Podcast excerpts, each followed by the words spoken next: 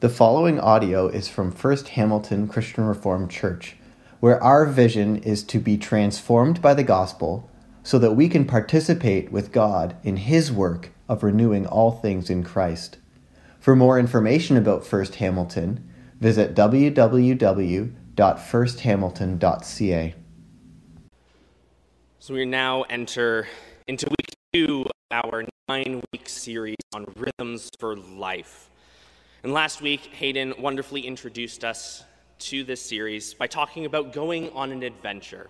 He asked us each to conjure up an image of which adventure we'd like to go on. And I want you to bring that memory from last week back. What kind of adventure are you going to go on? Because the type of adventure you choose, it'll say something about you.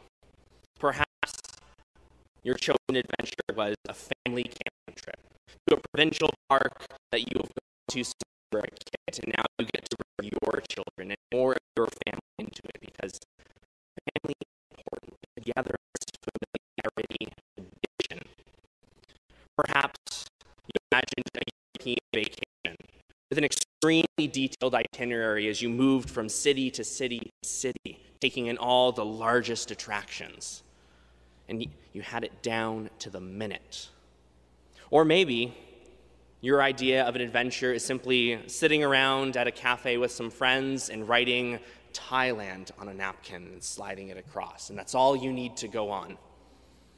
You're a little wild.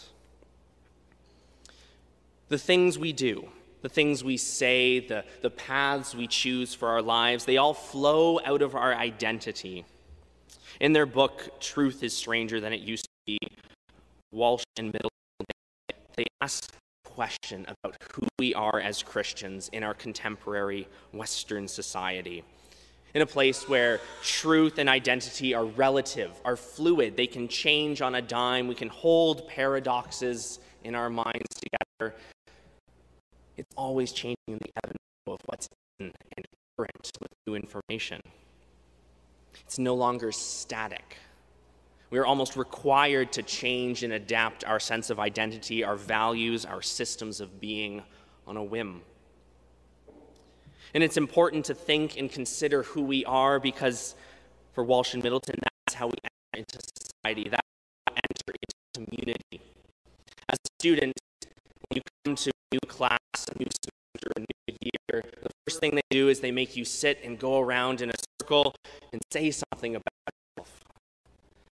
always comes to you when you sit there and you go, My name's Ben, uh, you're trying to think. For some reason, you've completely forgotten who you are. You're asked to describe yourself in one or two sentences because, of course, it's not that simple. But you to say the things at context.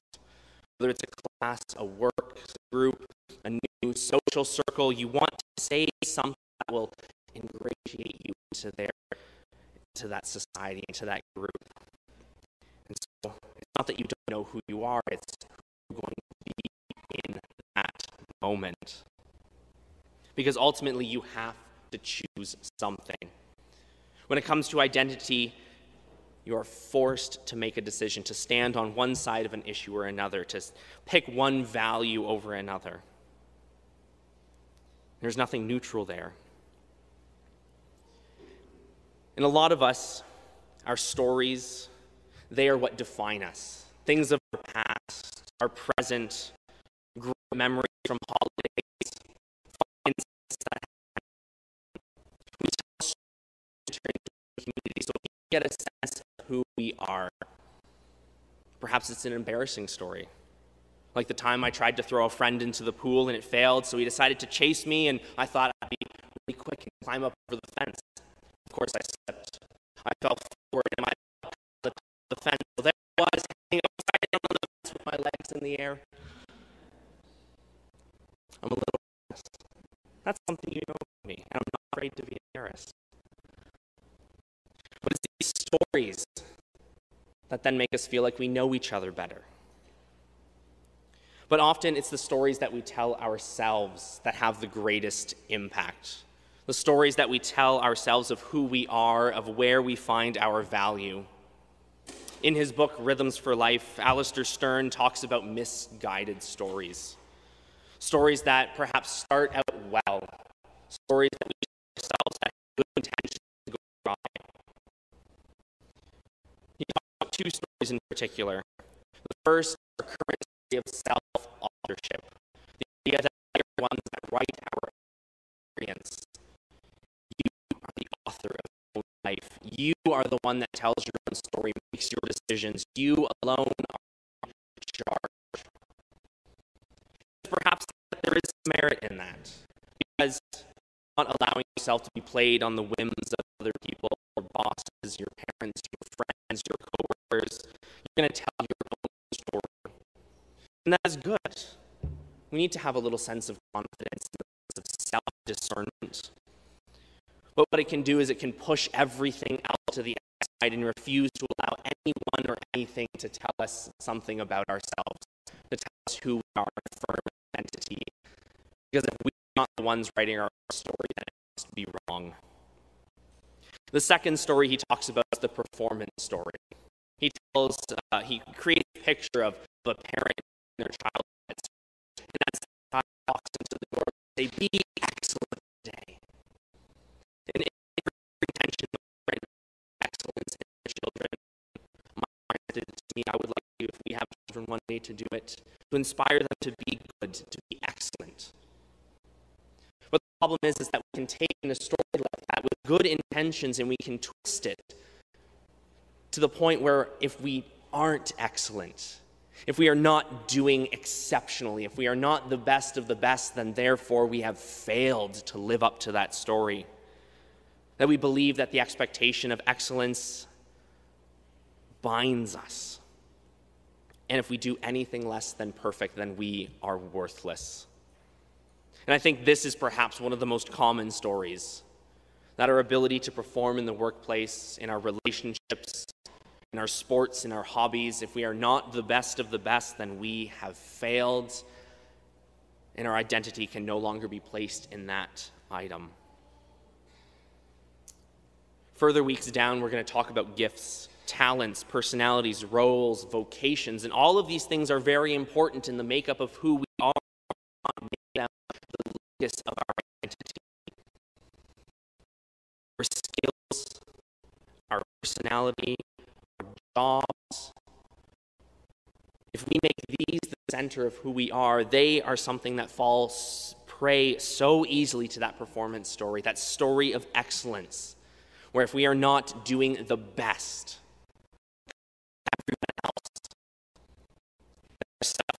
begins to fall down. So, where then do we look for these stories? Where do we look to center our identity in? As Christians, our first response should always be to look to Scripture. And so today we came to the book of Ephesians. And a little bit about the church in Ephesus, a little bit about what the situation 20, you would get a sense of what Paul's mission to Ephesus was like. A cosmopolitan city. They had the Temple of Artemis, one of the seven wonders of the ancient world. They're a port city. There's great trade, wealth, commerce flowing in the city. It's multinational as trade ships cross the and into the port. And with them, they bring all their values, multi-religious, multi-cultural. Their sorcery is very pro-Roman city. They have the cult of the emperor.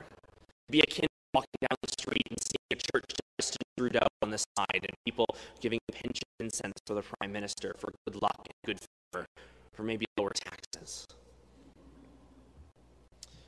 It's been described spiritual cultural Disneyland. Wherever your appetites would take you, you can find something for you. Paul is to this context. I find a little bit familiar. This idea that there's a little something for everyone, a choose your own adventure kind of city. A lot of options. Living in the greater Toronto and greater Hamilton areas, I think we can identify with that. And so Paul starts his letter by talking to the church in Ephesus about who they are.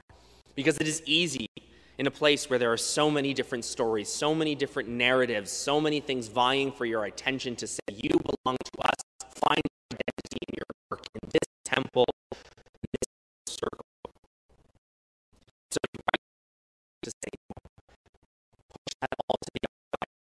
Is who an interesting fact about Ephesians 1, verses 15 one sentence in Greek. So if any of your teachers at school give you a brief about just say, just trying to mirror Paul Bible. And so Paul, he writes out this statement of who we are. We are created by image. Celebration and salvation. In verse 5, he talks about in love God predestined us. And he refers to love 21 times in this letter as a whole. So he begins by introducing this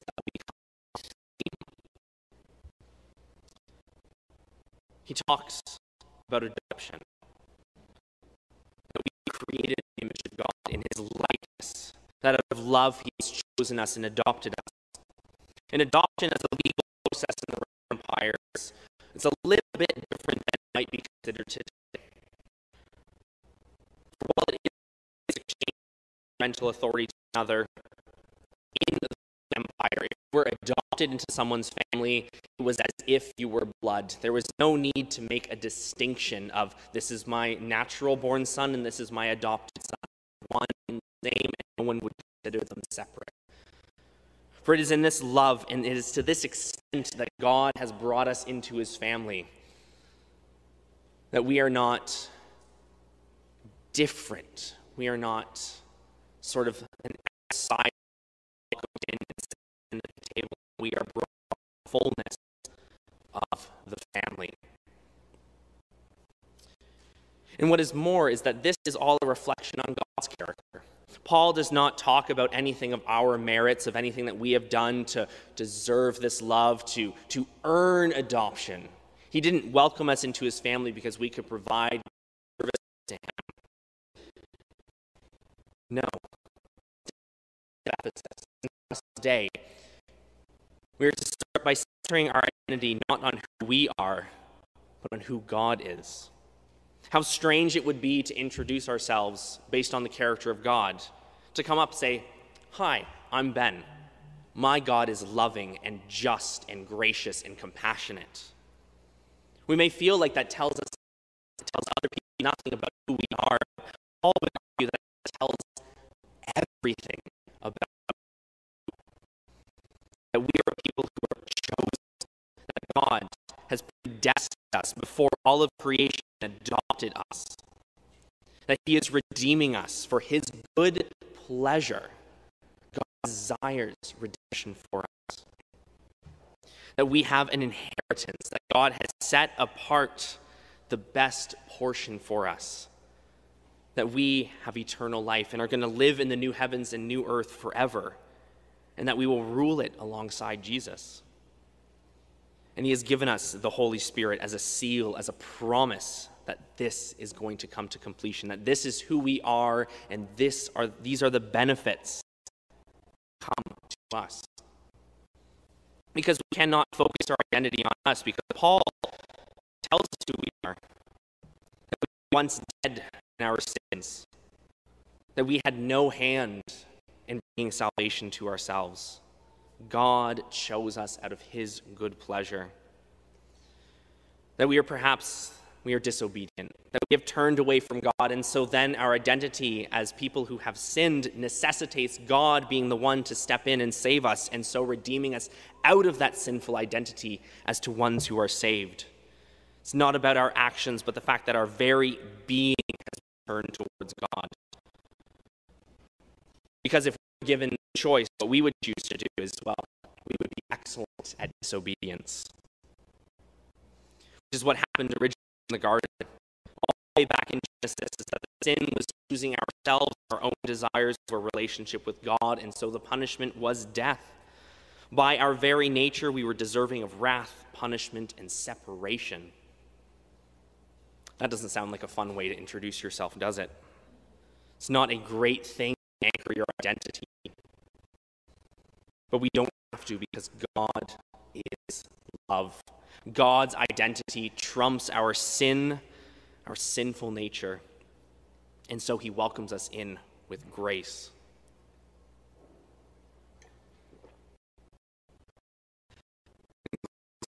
The Greek word charis.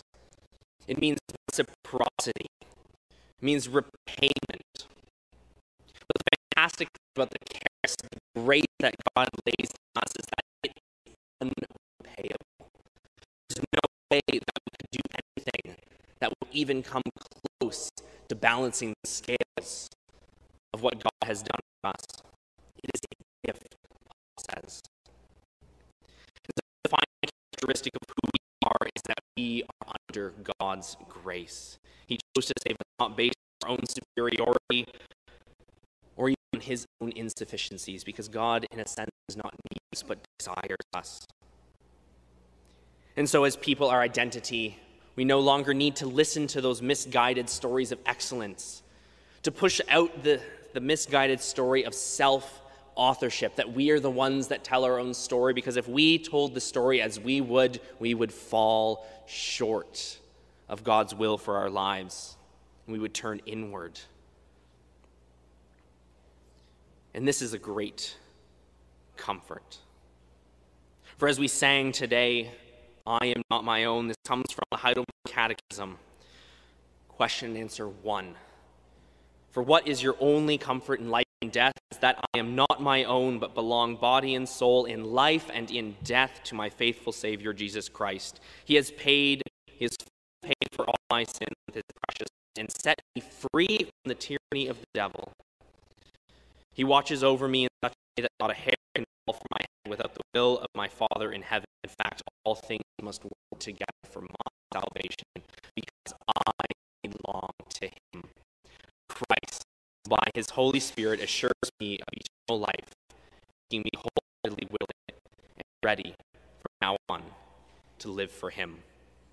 And it is this freedom that we can now live into. This becomes our identity. Ones saved by grace, ones that are free. And it's sort of a backwards freedom from in our society, in our culture. For as we read from Romans, it says that those who are led by the Spirit of God are the children of God. The Spirit who receives does not make us slaves that live in fear, but rather the Spirit has brought you about into adoption of sonship. We are no longer bound by these misguided stories. We no longer have we no longer have to to feel secure our identity in what we do. Because a lot of times our need for success, our need for excellence, our need for validation is driven by fear of rejection, by fear of failure. And fear, while being a powerful motivator, us to wellness. It does not motivate us to care. It motivates us selfish reasons, for self preservation. Right? Fear creates that fight or flight response in animals. And fear does the same for us. We either fight against our brothers and sisters to secure our identity over them, or run away, withdraw. For Paul reminds us here in Romans that we are not slaves to fear, but we belong to God. He is our master. We are his servants, and he does not inspire out of fear, but out of love. And in fact, as his servants, he elevates us to co heirs with Christ. That adoption to son and daughtership. The Spirit confirms this story in our hearts. There's, of course, still that tension. I'm not going to pretend that we can all good. Yes. For sure is in Christ. I will, here, I will never strive for excellence at the detriment of others. Just my identity. Because there's still that tension, that now, not yet of the kingdom. And we are going to wrestle with that every single day until Christ comes again. Some days may feel that identity more securely. May feel that we are grace nowadays, fear would be the dominant factor.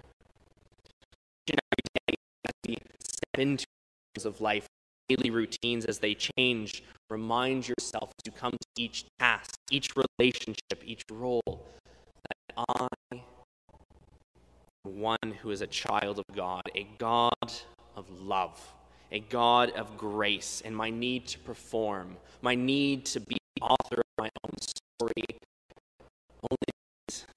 death and destruction. To live in that message of grace. Who are you? What is your identity? Who are you and how does it influence your life?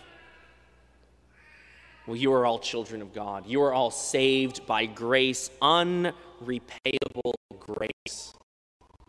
So stop. Let go all the things that sink identity into and just be. Be who God created you. He created you in His His glory, love. Brothers and sisters, who you are, that's already been told. Slack.